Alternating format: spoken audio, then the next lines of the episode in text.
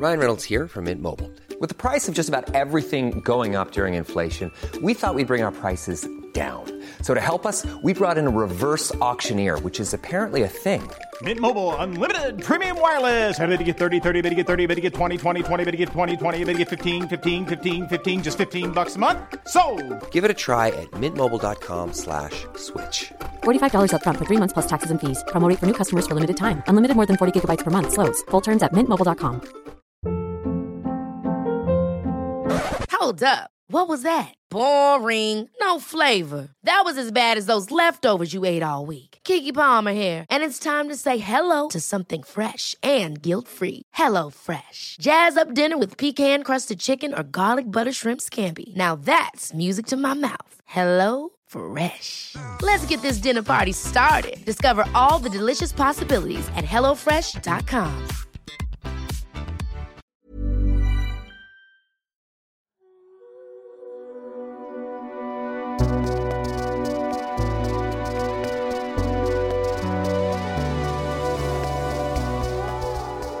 one and all, and welcome to Book Off, the literary podcast with a difference. I'm Joe Haddow, and wherever you're listening from, it's great to have you with us. Thank you, as always, for your lovely messages and comments about Book Off on email and into our DMs and all that social media stuff as well. It's always lovely to hear from you, and we appreciate you spreading the word of our little podcast.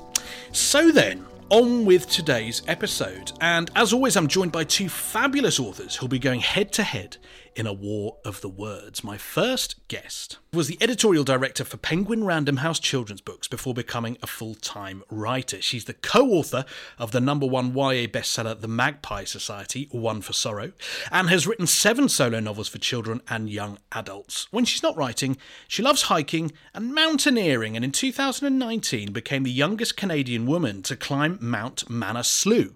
I wonder if I've said that right. We'll find out in a moment. Manaslu, maybe that's better. Here to tell us about her first adult novel, Breathless, it's Amy McCulloch. Welcome to Book Off, Amy. Oh, thank you so much for having me, Joe. Delighted to be here. How was my pronunciation of that mountain? Yeah, perfect. Manaslu, the second one. Got it in the end. Great. And my second guest was a criminal barrister in London for nearly a decade before completing her MA in creative writing. Her previous novels, Blood Orange and The Lies You Told, were published to great acclaim, and her third novel, It Ends at Midnight, is just about to come out here in the UK. And here to tell us about that, it's Harriet Tyce. Hello, Harriet. Hi, hi. Thank you so much for having me on. And uh, here are the um, introductions, the virtual introductions. Amy, Harriet, Harriet, Amy. Hi, Amy. Hi, Harriet. Big fan of Blood Orange and now your latest one. It ends at midnight. I got to read it over the weekend and uh, was just totally engrossed. So thank you for that. Well, I I have to say that I had the um I think it's appalling to lie in a bath for three hours reading a book about mountaineering, but actually, it's the best way to do it. It was, it was no, absolutely enthralling. I mean, no one looking at me would believe it, but I'm actually secretly quite obsessed with mountaineering documentaries, um, and with watching. I mean, I've watched Fourteen Peaks pretty much when it came out, and I've just made me in it? um, my son resurrect.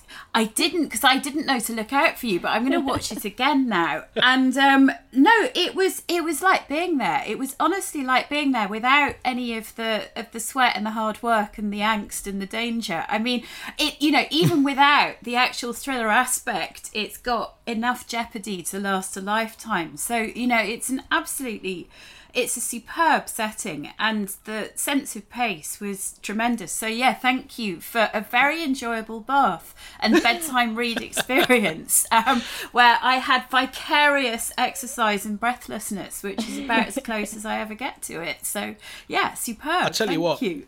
shove the mountaineering. The feat there is a three-hour bath. I don't know how you do it, I. I couldn't last more than twenty-five Oh, minutes. I'm I'm very good at, at being very still. I see myself kind of as a manatee, you know, sort of moving very slowly through the deeps. It's a way of conserving energy. That's what I say. You anyway. start off with your you know. baths like searing hot, Harriet, or I because I can't do that. I'm supposed to be doing that at the moment to heat heat acclimate to have really hot baths, but I can't do it. pretty hot, and then I just Yeah. keep topping up, and then it overflows, and then the rest of the house can't have baths. Um, it's really not. It's not good for the environment or anything, but it is. I do enjoy it, so I'm sorry. little Yeah, this is. is? I. I this is this is a luxury. It's very and I don't, to be fair, do it very often. But long baths and, and reading something in one go is is Mm. hugely enjoyable. So you know, not quite in one go. It did take a bit longer than three hours. I didn't just skim it. I want to be clear, but it was a very it was immersive in every sense. I was immersed as I Oh, was thank you. immersed. So I like that. That was good. Oh, that's good. Yeah, Um, we like that. well, we're going to talk about both of your new books over the next 30 minutes or so. We're also going to get some reading recommendations from you of what you've read and enjoyed recently. And of course, we'll be doing the book off where each of you is going to pitch us a book that you love that you think we should all read. Um, but let's talk about It Ends at Midnight, Harriet, if we may. And as Amy said, she's sort of uh, already already devoured this, as did I, in a very short space of time because it's a right old page turner. Um, perhaps you could just set up the premise of it for us because it's got this brilliantly dramatic opening. I know I'm never going to look at a fox the same way. well, and, and and which was which was appallingly inspired by that song. What does the fox say? I don't know if you remember that from a few years ago. That I'm not going to sing because you'll lose Oh. every single listener. But it had this very sort of. What does the fox say? Anyway, I just had this idea in my head of a body lying over railings with blood dripping down and you know what would a fox do and what would the fox have to say about it and that's really how the book opens that um, there is uh, a, a New Year's party has gone horribly wrong and it's led to this impalement someone's come off the roof um, of a, an exclusive address in Edinburgh it turns out actually just as a side note that the house I've used because I used Street View and that that that aerial view from Google because I wanted to get something with the right pitch um, roof pitch formation. Um, I think I've used the American consulate in Edinburgh, so I apologise to the American government for the misuse of its property in turning it into an upmarket Airbnb where very bad things happen. Um, but yes, so to return to the book, that we open with this scene of impalement, um, which has been the um, the climax of a New Year's party, which has gone very wrong, um, and then the book goes back. Um, it goes back in time, in part to 1989, 1990, um, to when two girls meet in sixth form and their burgeoning friendship. Um, and it also goes back a few months um, to their friendship as adults, um, you know, some decades later, um, and the events that, um, you know, the, the seeds were sown back in the late 80s um, and come to ghastly fruition at the end of this party. And it's it's really an exploration of friendship and the way that rivalry and ambition and jealousy and toxicity can can creep in um, and the misunderstandings that can happen. And you know as is the the way with many um, crime books how something you tried to keep secret from a long time ago is always going to come back and bite you. Um, and in this case you know it's biting you in the form of, of iron railings. So so yeah that that's basically it in not quite a nutshell Yes, in in a, in not so much a nutshell, that is absolutely it. And there I was thinking, Harriet, that you'd got inspiration from a New Year's Eve party years ago when you were in some posh address in Edinburgh, supping champagne, thinking, "Oh, I know what I know what could happen here."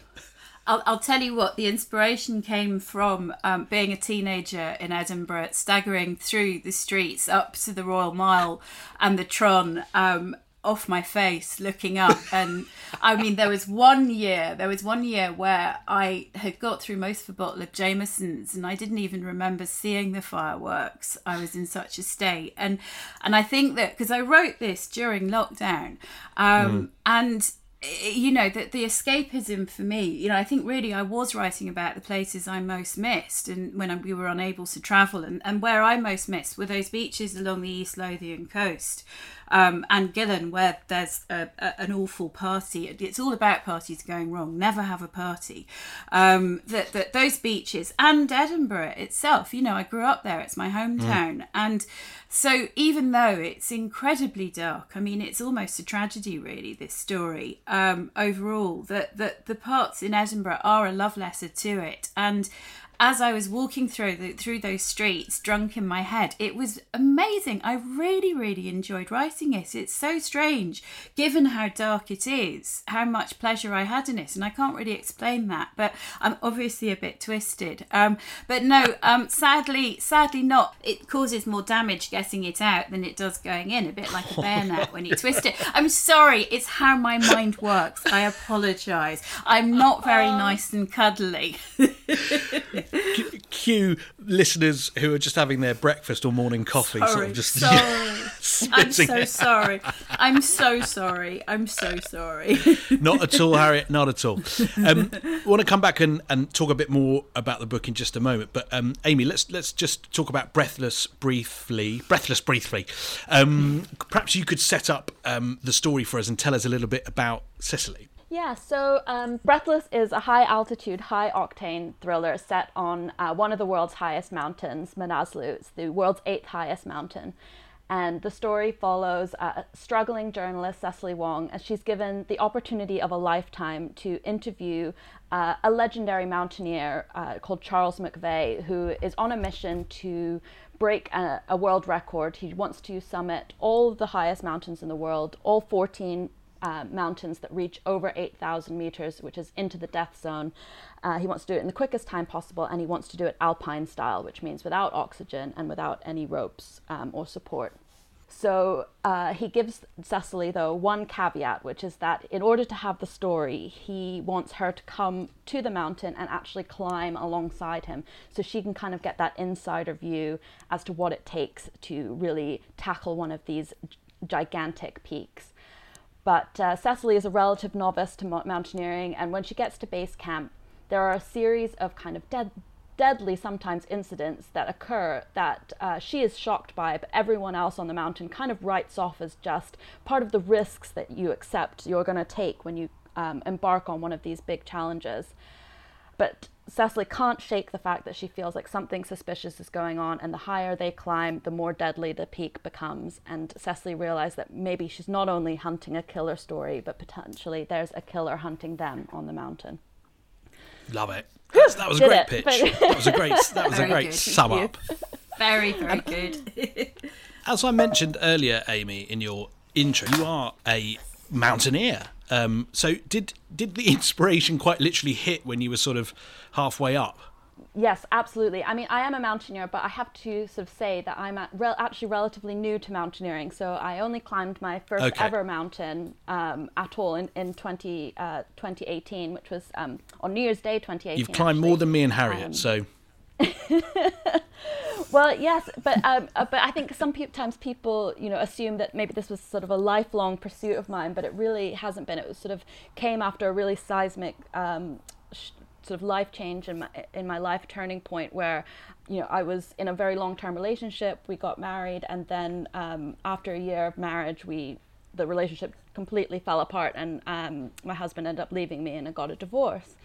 Uh, and the day that my husband left, I didn't know what to do with myself. You know, I'd, I'd been on a very kind of clear path, sort of thought I knew where my future was going to take me, and then suddenly realized that that path had completely crumbled in front of my eyes and didn't know what to do with myself. Um, and I found myself turning to walking as kind of the biggest relief uh, from those big emotions that I was feeling, or the, or the best way to kind of deal with that. Um, and I went on this really long distance walk in Ireland, actually called the Kerry Way, which is Ireland's longest waymarked trail. And I kind of fell in love with, with walking, and, and I almost immediately after that booked my next trip to Nepal, which um, again I was on my own. So I did the Annapurna circuit, which is one of the very famous treks in the Himalayas, um, and you kind of see an 8,000 meter peak for the first time, and that peak is Manaslu. That's the first one. If you go in the direction that I did the Annapurna circuit, that's kind of the, the first big mountain that you see. And I remember looking up at it and just being so awed and, and so blown away by this kind of magnificent landscape, and uh, never, still at that point, never believed that I would attempt to, to summit an 8,000 meter peak. I mean, that was still so totally out of. Um, the realm of possibility for me. But uh, I was sort of intrigued. I wanted to to keep going higher, and and I, as I said, I found myself on this mountain in Morocco, which is called Mount Toubkal, highest mountain in Morocco, and we summited on uh, New Year's Day. at sunrise 2018 and watched kind of Wow. the sun coming up over the Sahara Desert and over the Atlas Mountains. And I was just, it was just a moment of pure magic that I'd, I'd never experienced before. And I got that kind of, that hook of summit fever, I suppose. And of course, everyone there was talking about their mountaineering journeys, and the, the expedition was being led um, by a man called Jon Gupta, who's um, the youngest British man or Br- British person to summit Everest from both north and south sides. So he was an extremely accomplished mountaineer, and a, a few other people in the group were talking about potentially wanting to summit Everest one day. And I remember pulling him aside and just asking him, sort of, "Oh, do you ever think someone like me could climb Everest?" And he said, "Yeah, don't see why not. If you can handle the altitude, can do the training." can handle the expedition life, the camping on a glacier for months on end kind of thing, then there's no reason why you couldn't summit Everest. And he honestly kind of shattered some of the limitations that I'd had about myself. So um, I kept on going, booked my next mountain, which was Aconcagua, which is the highest mountain in the Americas. And that's when I got my first taste of kind of what it was like to um, live on a mountain base camp for a long period of time. And, and that's when I realized as well that I was going to write about a mountain. But I didn't know what kind of shape that book was going to take just yet. I actually come from a science fiction and fantasy background. That's where my children's books and also my work as an editor has almost all been concentrated on science fiction and fantasy. So I had had this idea playing around of maybe a fantasy set in the mountains or a science fiction maybe set on the highest mountain on Mars, which is Olympus Mons. I was sort of twirling around these kind of ideas. But then when I got to Manaslu Base Camp, I realized no, as Harriet said earlier, it is the perfect location for a thriller. It's isolated. you know, the environment all around you is trying to kill you. um, but also, you are there with a whole bunch of strangers, all of whom have their own stories and backgrounds, none of whom are vetted in any kind of way. Um, often come from extremely accomplished um, or kind of um, very highly motivated people, you know, CEOs, top sports people, military people. Um, and so you get these huge personalities, big egos, all on the line in very difficult um, environments to live in. So all of that stress is on you already, and you can kind of imagine either someone being pushed to breaking point, or if they had nefarious intentions, how easily someone could get away with it. It's something I'd thought about. I mean, as I say, I'm obsessed with watching these films, and I'd read and watched the Touching the Void um, documentary about, you know, the one where he mm. cuts the rope and leaves them for dead. And I'd had what I thought was a superb idea at one point. I think it was when I was pitching for book two that I was going to do a sort of someone coming back from the dead, having had the rope cut in the crevasse and taking revenge. And and I said, you know, I wrote it all up and I sent it to my editors and I said, you know, but what I'll do is I'll do this research trip to Everest Base Camp if we're going to talk about limitations. And I have to say, they both looked at me and they were like, Harriet, we think it would kill you. We really don't want you to do that. Could you please think? And I was so insulted, but yet also I do accept that um, there wasn't really the time, given the time scale to which we were operating, which was that I had a deadline. Um, there really wasn't time for me to get myself enough in shape. And they said, you know what, this is something you really need to know what you're talking about if you're going to write about it. And as I was reading Breathless yesterday, I thought, yeah, they not yesterday on at the weekend. That I thought, um, you know, what they really did know what they were talking about in saying don't, you know. And I mean that the whole sort of staying in your lane thing. Sometimes, you know, imagination is a good thing, but on the other hand, I think that um, when it comes to expertise in a subject, it's you know, there's no there's there's no substitute for actual experience. I mean, I think that's something I found with writing about law and writing about cases totally. that you know having done a job that then translates onto the Yeah. page it's it's it's something that helps so i think it's a it's a brilliant use of of an exceptionally interesting environment. Um, and all of it with you know 50% of the oxygen that you're used to which you know you could sometimes feel in woolwich magistrates is the case but not quite the same thing. Different sort of death zone there. You do always draw from your sort of years of barristering. I do, though I have again. It's another limitation I've realised I've got to meet that I because you know ten years is not actually that long as a barrister, um, especially not in terms of developing a practice that takes you on to the most interesting and high profile cases. Um, and in this book, rather than you know as is the sort of the usual stock and trade of, of legal thrillers where it's you know it's high stakes and and the old bailey um, it's a youth court trial in highbury and islington magistrates court. Um, because i had honestly i'd run out. I had run out. I've not worked there for i've not worked at the bar for 15 years now. Um, i don't know what changes have really i mean from reading about it it doesn't look as if it has changed that much in fact it's got worse but i think there have been some technological advances. The laws, of course, change in some respects. And I mean, I really am getting to a point where I'm just making it up now, which is fine if it's fiction, but not if you're a so called expert in the subject. So, my next book, I'm kind of leaving it behind because I, I don't have any more, you know, no one wants to know about stolen bus tickets. Um, or shoplifting, shoplifting down Horseferry Road. Though you know, I could talk about it at length. I shan't, um, but it's um, it is quite nice because it's good to have that secondary storyline. That I like having a secondary storyline that sort of gives it you know that, that you've got because of course you know amy for breathless you've got the storyline of will she make it to the top the ticking clock of or you know mm. that that there's the the jeopardy is if she's going to get her interview. And then you've got the the thing that you could have almost anywhere which is the being hunted by the killer but because you've put it into that unique setting it gives it that that sort of double drive. And and i think that it's nice to have something which sort of I don't know, shadows or replicates. I mean, in the case of Midnight, I tried to explore within the trial that I've put in there. Its ideas more about telling the truth and mm. how and making decisions you know making the decision that you feel is personally beneficial um, may not be the one that is you know either the most honest or the most right and it's not going to serve you you know that, that a lack of integrity is is is not going to serve well i mean unless of course you're our current administration but perhaps we shouldn't get political um, but you know that the, the truth will out and that, that that lies are going to catch you out i suppose is is what i've I like about courtroom drama and definitions of justice. Well, it's interesting. I just did um, a talk with an, an author and poet called Helen Mort, who's written um, a lot about um, mountains and climbing and how her relationship. But one of the things she talks about in her latest book is that, um, you know, she was the, at the center of quite a um, really brutal case of deep fake um, revenge porn, I suppose you call Wow, it. yeah. And um, and so when I was reading it ends at midnight, I'm really trying hard like not to give any spoilers away, but the idea of playing with truth and how nowadays the truth can be so disguised, um, or or you know a fake or you know, you know lies can be so well disguised as truth.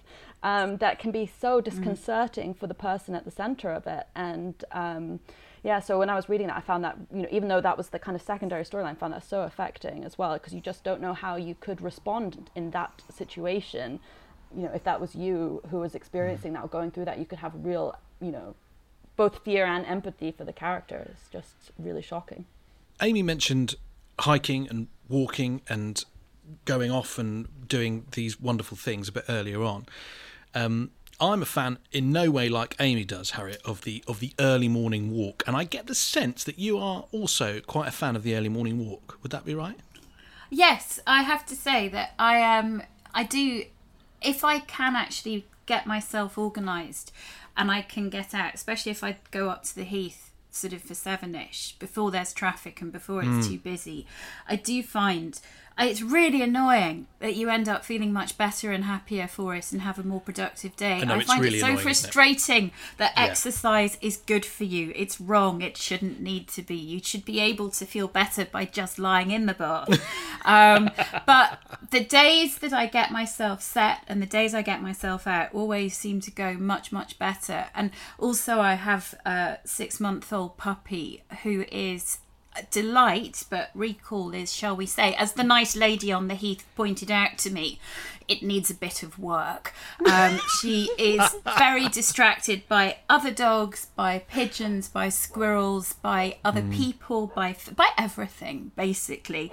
And so going early means that we miss a lot of the activity, um, and I don't need to embarrass myself by screaming. You know, it's a sort of that Fenton in Richmond Park with the deer. You know, I'm there bleating, "Ola, Ola," sort of sounding like a complete freak. So, um, yeah, and it is it is nice, especially now it's lighter in the morning. Um, Yes. And you know, I my my my very pathetic aim is that if I can do ten thousand steps, I'm really pleased. Which is, I know Nothing I mean, I pathetic about that, Harriet. Well, I, it, I don't manage it. I don't manage it every day, though. I read a wonderful article yesterday that said that it's only 7,000 that you need to do. And that made me feel very happy because that felt more achievable. I have to say that when I was chatting to Amy yesterday, she's training for the Marathon des Sables. Do you know this, Joe? I mean, it goes from this level of. Of, of crazy to just it, it's Just the other day. mind blowing, mind blowing. Marathon des And I was gonna, I was is- gonna ask you about it, Amy, because it's a bit, it's a bit different from my morning walks.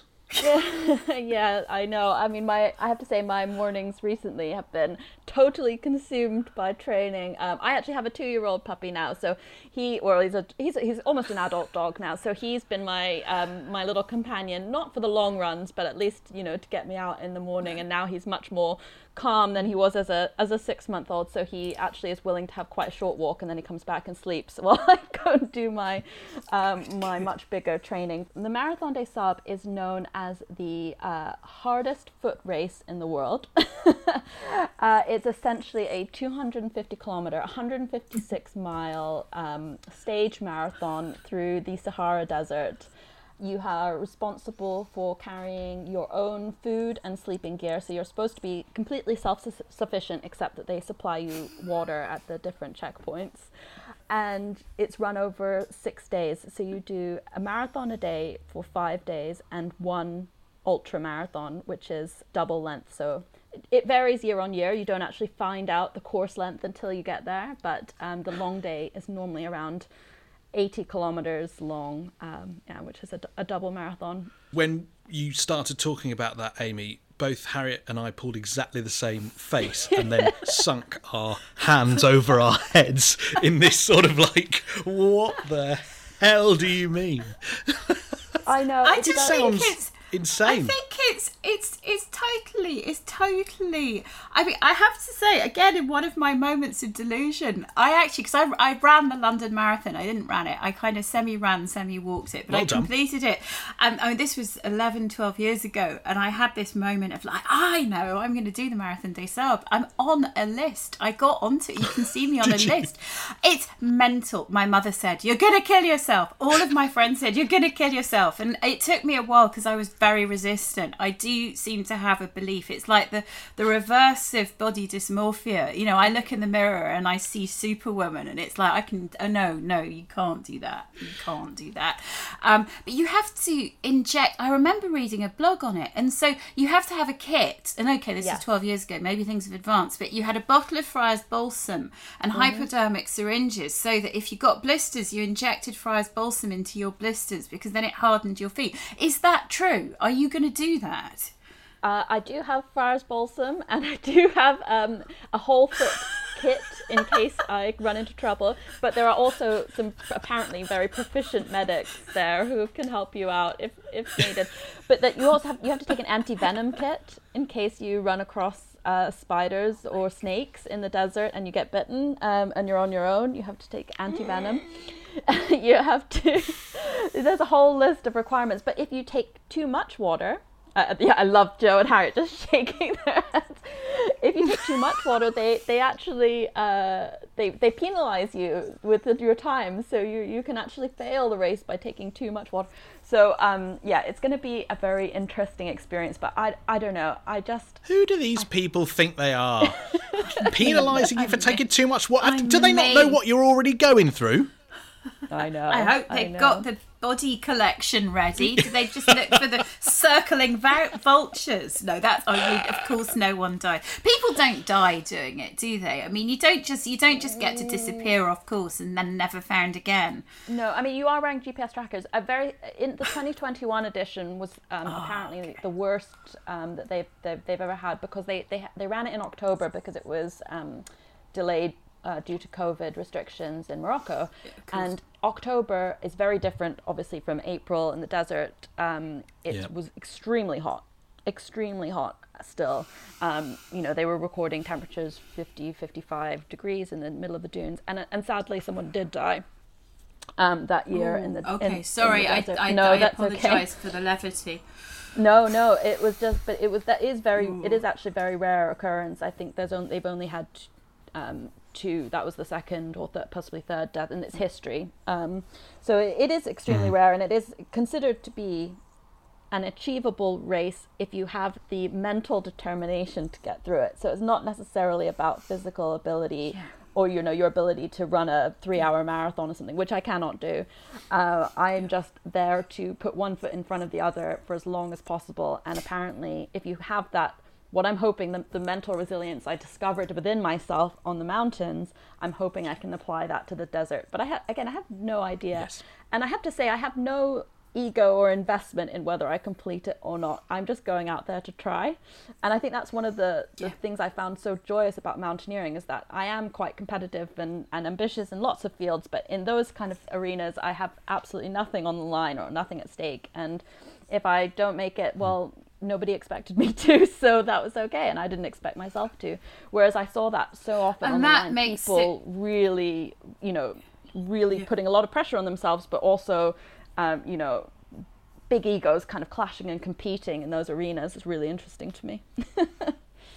And that's what leads to danger, and that's what It leads to, to bad decisions and summit fever and, and people dying because they've they've not paid attention to the weather conditions, which again is something that I think you exploit really well um, in the book. I mean, I'm that there was the climber Alison Hargreaves who died on K two, and I mean that was something when I was thinking about this book that I never wrote. Um, I was really interested because I read somewhere that. Um, it was she had been driven in part by financial pressure because um, she you know various i think personal circumstances were dictating that she needed to if she completed the summit then she was going to get a lot of very good sponsorship deals which would obviously mean that she had the freedom to make various choices. And perhaps if those pressures hadn't existed she wouldn't have ended up summiting and then um, dying. I mean it's a very it's such an interesting all of that sort of extreme sport is. And i think if you're able to go at it with the freedom to fail it makes it mm. so much more likely that you'll succeed in a way. I mean it's a bit like again the elizabeth gilbert big magic thing about writing that when you pressurize yourself to produce a novel of a particular kind that you think is going to appeal to a particular market that's almost invariably bound to fail just because you aren't actually you know bringing in a true creativity that allows the freedom for it to work. I don't know. It's sort of it's a strange paradox, and it's quite a hard position mentally to get yourself into. I think sometimes. Yeah, totally, and and it's also interesting. I think because it does play out in different arenas. You know, I in with Cecily in Breathless. You know, she's also playing a little bit with. I play with imposter syndrome with her quite a lot. You know, she comes to this mountain. She really, you know, isn't sure. Um, you know what she's doing there for, the first place, but also as a journalist, you know whether whether- whether that's the kind of right career for her or whether she's, you know, the right person to really be doing this interview and can she pull it off and all these things. And I found that really interesting as well in It Ends at Midnight because you have a character who's sort of on the brink of achieving an ambition that she's held, um, and what kind of lengths you might go for to, to either keep on that track or or, or kind of you know when your whole life has been dedicated to a pursuit of, of achieving a particular career goal or you're just you're almost there as long as you can can get through the next year or so unscathed or the next case unscathed you know um, it was re- really interesting to, to watch you play with that and how what kind of pressure that puts people under and your characters under And not a scope in which people always make the best decisions, especially No, not in the context of a psychological thriller. Um, I think it's um, it's it's essential that they make bad choices in that environment. Otherwise, you would have no story. But I always like to ask my guests what they've been reading recently and enjoying. Gives us all a chance to sort of recommend uh, some other brilliant books that are out as well as yours. Um, have you found some time to to read recently, Harriet? And is there anything you'd like to recommend to us? Um, I have, yes. I've been trying to do the thing of turning my phone off at nine o'clock and not looking at the internet. Oh, well it's done. Not so. I'm reading in the evenings, which has Very been good. Um, which has been much much better. So Are you sleeping better? Um, Yes, because you know you don't start. It, it, it's it's it's yeah, it's better. Especially, I mean, it's a luxury to be able to do it and not and not have to be switched in. But you know, being switched into the news, particularly at the moment, isn't always. Mm. Yeah, it's. I think it's. I think it's good. I think it's good. Um, and um, the book I read most recently was um, it's a proof of a book that's going to be published um, mid-April um, called Oxblood by Tom Benn, who actually was my former tutor at UEA. He teaches right. on the the crime fiction course, and um, I'd asked for it because I saw um, I saw that it was being published, and I asked for it. And it's one of those where you know you read something by someone who's taught you with this sort of your heart in your mouth as to is it going to be good am I, you know, or am I going to lose? Because I always thought he was really good. Um, and it is. I mean, it's literary. It's not, you know, it's not a thriller. It's not. Um, it's a sort of about three generations of women um, living in Manchester, um, and that you know they're difficult, interesting. It's it's it's it's got lots of aspects of of race and class, and it's but it's just so beautifully written. I mean, it's so beautifully written. Um, and I'd sort of described it, I gave a quote to his editor because honestly, I just think it's so good. But I described it as David Peace meets Alan Warner's The Sopranos, which was a book about, yeah, Joe's making exactly the face that he should be making because honestly, it's just, I thought it was absolutely brilliant. And it's sort of one of those where I wasn't totally sure what was happening.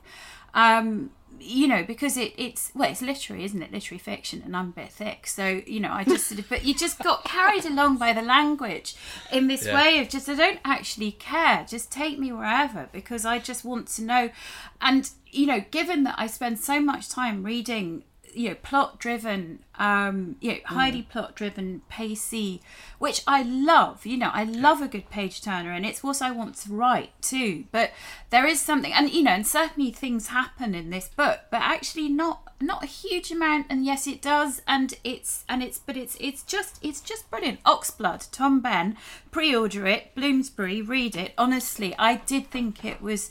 I thought it was fantastic. That's my that's my plug. But I honestly I thought it was so good. Brilliant. Oh, I Thank you put for that, one on the list. What about you, Amy? What have you been uh, reading and enjoying recently? Uh, well, I read a book that actually ended up being really quite timely, even though it's historical fiction. Um, with the news of Shackleton's endurance being discovered, I was actually reading um, All the White Spaces by a debut author called Ally Wilkes, which is absolutely brilliant. Um, sort of post World War well, mm, is it post World War II? Sort of, it's a, it's a historical. Um, Antarctical, Antarctical. That's not even a word. It's a, it's a historical. It is now.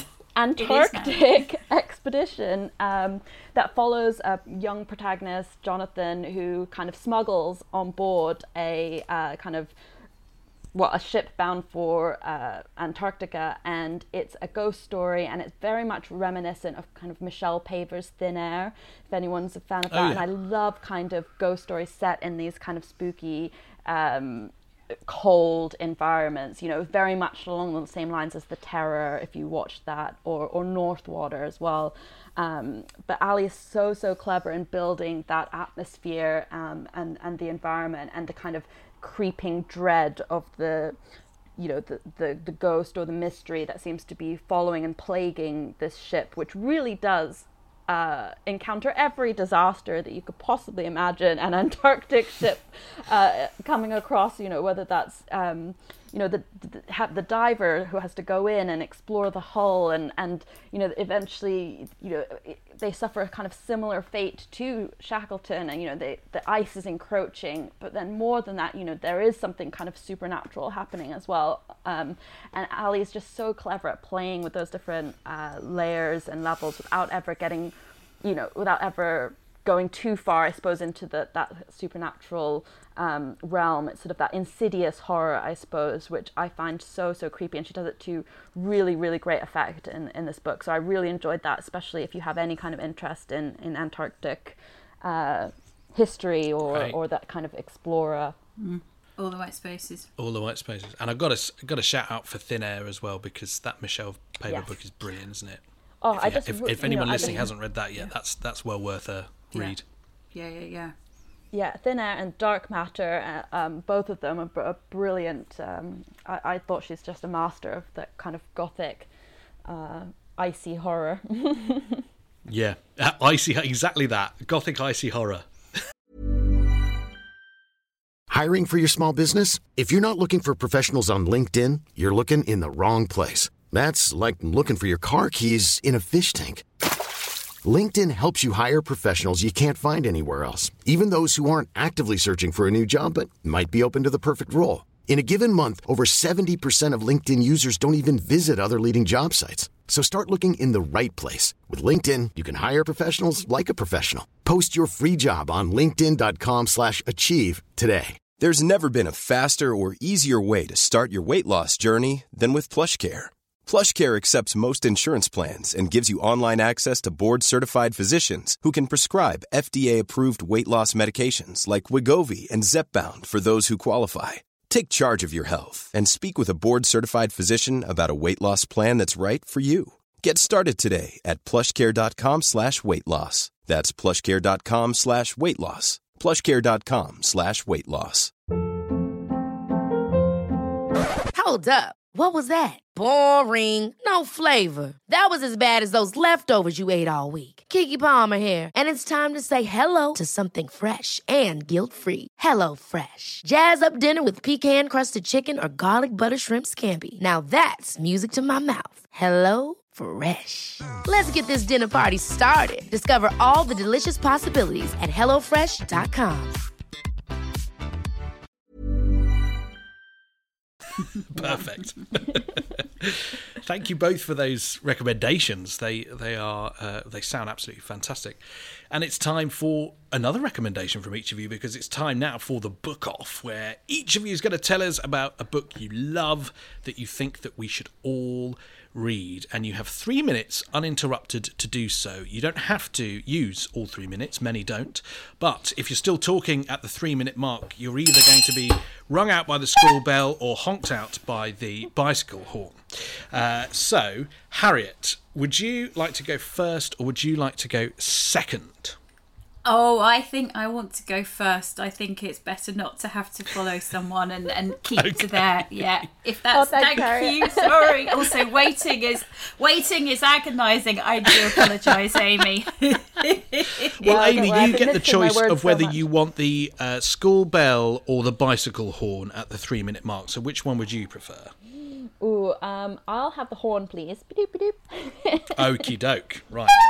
Um, so, Harry, you get the bell. Now, before uh, we set the timer going, just tell us the book that you're putting forward. Death and the Penguin by Andrei Kurkov. Fantastic. All right, it's three minutes on the clock then. Uninterrupted, if you want them all to tell us about Death and the Penguin. Over to you. Right, well, I am being a little topical, but also keeping in theme here because this book does take place in part in Snow and Ice, and also it has a scene that is set um, on New Year's Eve. Actually, a rather lovely New Year's Eve um, scene at a dacha, um, which I did rather enjoy. But um, no, to return to the topicality, I mean, I don't want to be heavy and bring the tone down, but obviously at the moment we have an awful lot of news about the awful war in Ukraine, and um, as I was reading um, articles about it, I remembered Death and the Penguin. And Kurkov is a Ukrainian author. In fact, this book has just been recommended by the Times as one of the books that we should read to give us an idea of what the environment's been like there. Um, and he himself has just been evacuated to West Ukraine from Kiev, and he's writing the most extraordinary pieces about um, you know life there and, and how it is at the moment. And also his tweets are giving us a sort of up to date um, an up to date view of, of what's going on. And I think that that in itself is quite because you know novelists are meant to be giving an insight and to speak against sometimes the the positions of power um, and oppression, and this really is a sort of a very strong living example of that. But and he's got a very recent novel, Grey Bees, but that's not what I'm going to talk about. Death and the Penguin was written in 1996. It's his best known book. It was huge, huge multi bestseller. Um, it was translated into English in 2001, um, which is when I first read it, and um, it's a tragicomedy um, back post Soviet Ukraine, which is fraught with mafia and hoodlums and criminality. Um, and is really it's a very bleak environment. I mean, the very opening scene, um, the protagonist Victor is walking along a street as people throw stones at him because they're bored, and he goes into his house. Um, and there's a power cut. But the thing that does give a little bit of, of bleak light into Victor's existence is the fact that he um, he lives with a penguin, a king penguin called Misha, um, who he has adopted from the zoo. And this is actually true that the zoo had put out a call saying that they were running out of food um, and money. And if people wanted to come and adopt an animal, if they could feed it, then they would be welcome. And so, you know, in this, Victor has got Misha. Um, and he's brought Misha back in. Um, you know, that, that Victor, and I'll read from that second paragraph Victor had gone along and returned with a king penguin, abandoned by his girlfriend the week before. He'd been feeling lonely. But Misha had brought his own kind of loneliness, and the result was now two complementary lonelinesses, creating an impression more of interdependence than of amity, which, you know, kind of gives a tone as to what this is like. Things just don't quite work out for Victor. Um, he's an aspiring novelist. No one wants to publish his short stories. Um, you know, so far, so kind of familiar. Um, an editor reads one of his short stories, those, and then gives him a job offering uh, writing obituaries, and then it turns out his obituaries are a hit list. And it just goes on from there. Totally surreal, very, very noir, and this brilliant, brilliant penguin. well done. I don't know if that was a good pitch. There's just so Oh much God, to it was say yes, it about was. it. No, it was brilliant. It was I, brilliant. I don't want to follow done. that at all, Harriet, because that was the perfect. That sounds like oh that kind of thing I want to go and read right now. So you know, Exactly. I, I do think you would enjoy it. It's got your Yeah. kind of, of, of atmosphere of cold, certainly.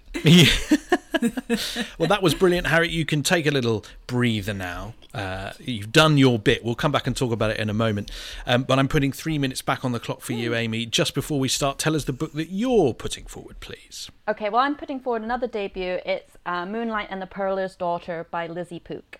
Fantastic. All right, three minutes back on the clock, uninterrupted, to tell us uh, about Moonlight and the Pearler's Daughter. Over to you.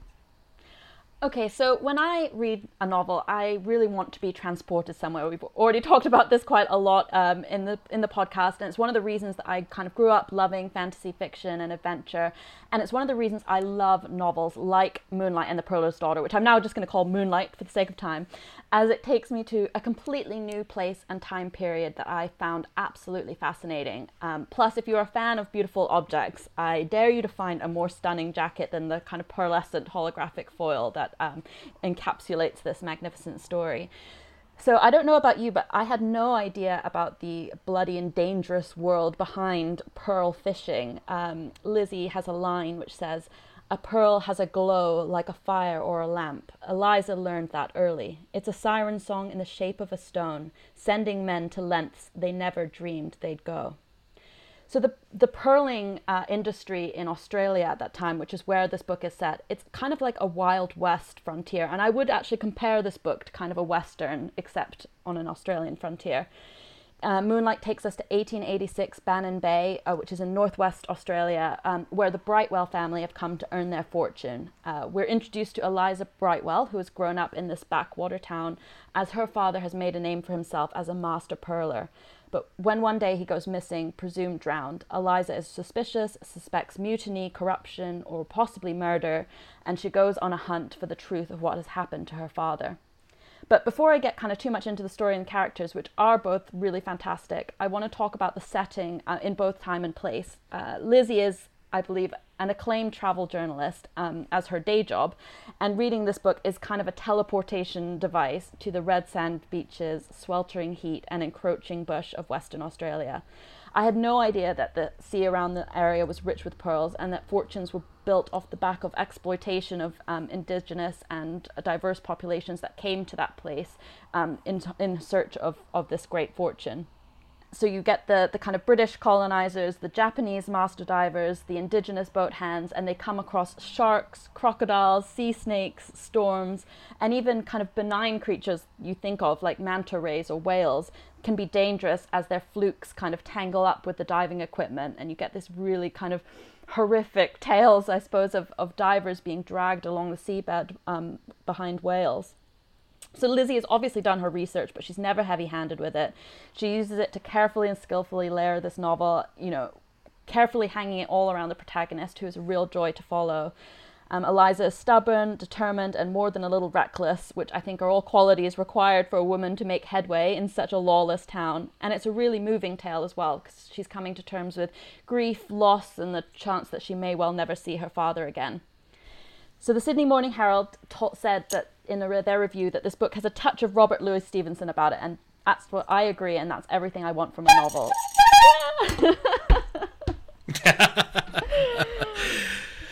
Oh, well done, well done. You, you. you, you got loads in there, Amy, as well. Two brilliant pictures. Uh, thank you very much for those. Um, have a breather, Amy. We'll come back and, and talk about Lizzie's book uh, very shortly. I want to come back, though, uh, Harriet, to this fabulous sounding novel. Now, I have to state straight away that I bloody love penguins. So you're already onto a good thing with this pitch here.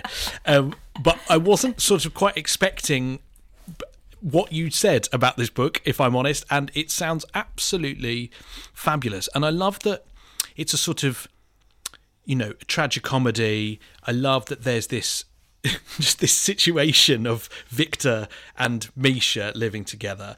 And then I thought one of the most wonderful things that you said in the pitch was two complementary lonelinesses, which is just so lovely, isn't it? I mean, that's like, oh, what, what, just that could sum up the whole book. Um, and I don't know of Kurkov, I have to say, so that's very bad of me. Um, and amazing that that he's sort of tweeting things and keeping us up to date and giving us a real, you know, a proper view of what's going on in the world. Yeah, no, he just did a he did a fundraiser. I think because Grey Bees has just been published, so he, you know, what he's meant to be doing with his publicity tour. It's kind, yeah, I, I, I don't like the word humbling, but it, you know, I get angst ridden about doing events, and I'm thinking, yeah, and I'm not in a war zone. How about you shut Mm. up and enjoy it, Harriet? Um, but um, it's it's quite extraordinary. And no, he's done. I mean, this this sold this this was very. But I mean, I'm quite old, so you know, I guess because I did read it, you know, back in the day.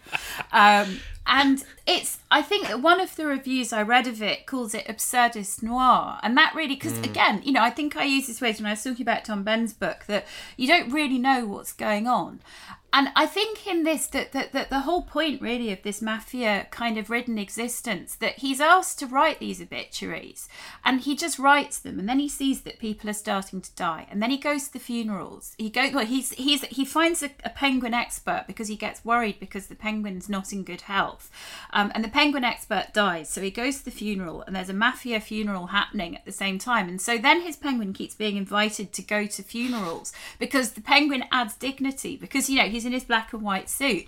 And so the penguin just of stands there but then the penguin gets pneumonia. I mean honestly it's just completely yeah in, in some ways it's totally random but Mm. in other ways i think that it it sort of encapsulates what it must be like living in a you know when something is so captured a society is so captured by criminality and lawlessness that that it itself becomes random and you don't understand and what's more you don't bloody want to understand Mhm. because if you do know what's happening then you're probably going to have to die if you're not the perpetrator then you know too much knowledge is a very dangerous thing and and i Yeah. think something that that kurkov always sort of goes for is this idea that people are you know, people are just trying to survive, you know, and, and, and keeping their heads down and trying to get on with their job, even if that's writing obituaries that turn out to be to be true. I mean, there's this brilliant bit where there's this really fruity purple prose about an opera singer who's died, and you know, the voices of the birds have fallen silent, and Victor takes a pause and has a large glass of tea before continuing, and it's just this sort of bathos and this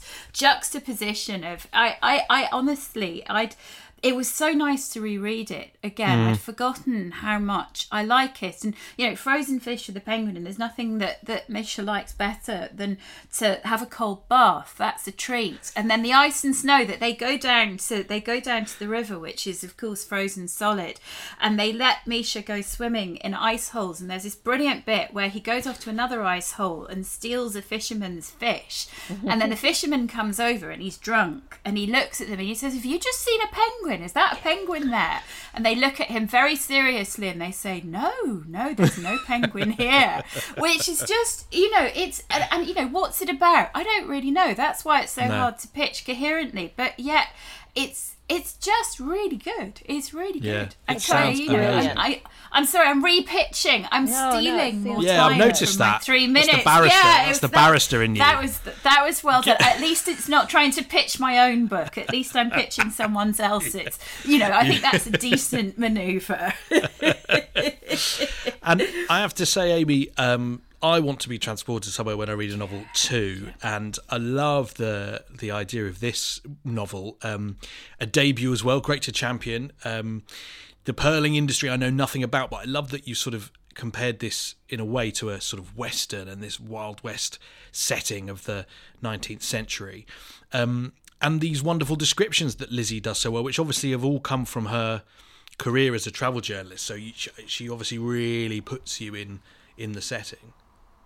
Yeah, she does. I think it's so clever, you know, when you can really sort of immerse yourself and feel like you're there. Her writing is so evocative, but also it you know, there is a thrilling adventure side to it as well. And I think sometimes it's difficult when a book falls between two stools. You know, sometimes it's a bit, you know, it's a historical fiction novel, but it's also an adventure novel. And I feel sometimes that means that, you know, it, it it's difficult to pitch because you know you don't is it straight for pure historical lovers straight for pure um, kind of adventure stories Mm. but actually I I love books that kind of um, take on more than one kind of genre or that that play with the the kind of expectations of what you might get from a kind of traditional historical fiction novel and anything so i think Yeah. that that although sometimes that can make it difficult to pitch i really think that you know it might that that lizzie does it really really well and um you know you just uh you get a lot out of the, this book, even though it's it's actually it's it's not that long even for a historical fiction novel. Sometimes they're really chunky tomes, but this actually Mm. moves really quickly. It's pacey, but it also is incredibly immersive.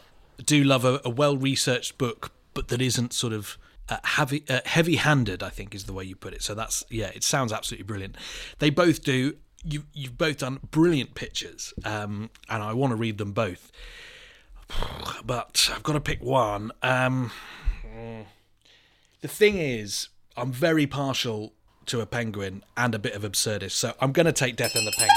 I think that's just that's just taking it for me. No, that's okay. I'm gonna go and buy, buy And it I right think- now as well. So I think I, I will say I don't think you can get a more deserving author than Kurkov at the moment. Exactly. yeah. And we should all be following him, maybe, if we're on the uh, social medias. Yes, yes, it's there. There he is on Twitter, which is just Mm. extraordinary. Um, Yeah, I'm going to do that right now.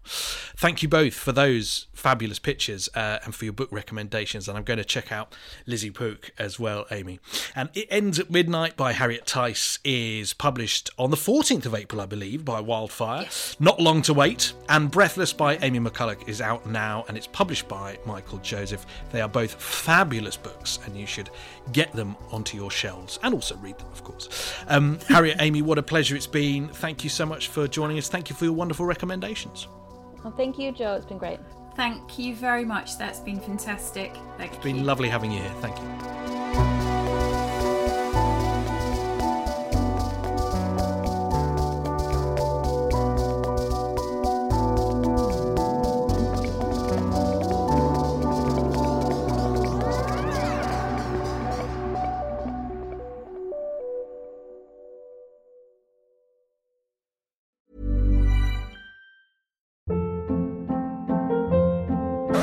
Hold up. What was that? Boring. No flavor. That was as bad as those leftovers you ate all week. Keke Palmer here, and it's time to say hello to something fresh and guilt-free. Hello Fresh. Jazz up dinner with pecan-crusted chicken or garlic butter shrimp scampi. Now that's music to my mouth. Hello Fresh. Let's get this dinner party started. Discover all the delicious possibilities at hellofresh.com.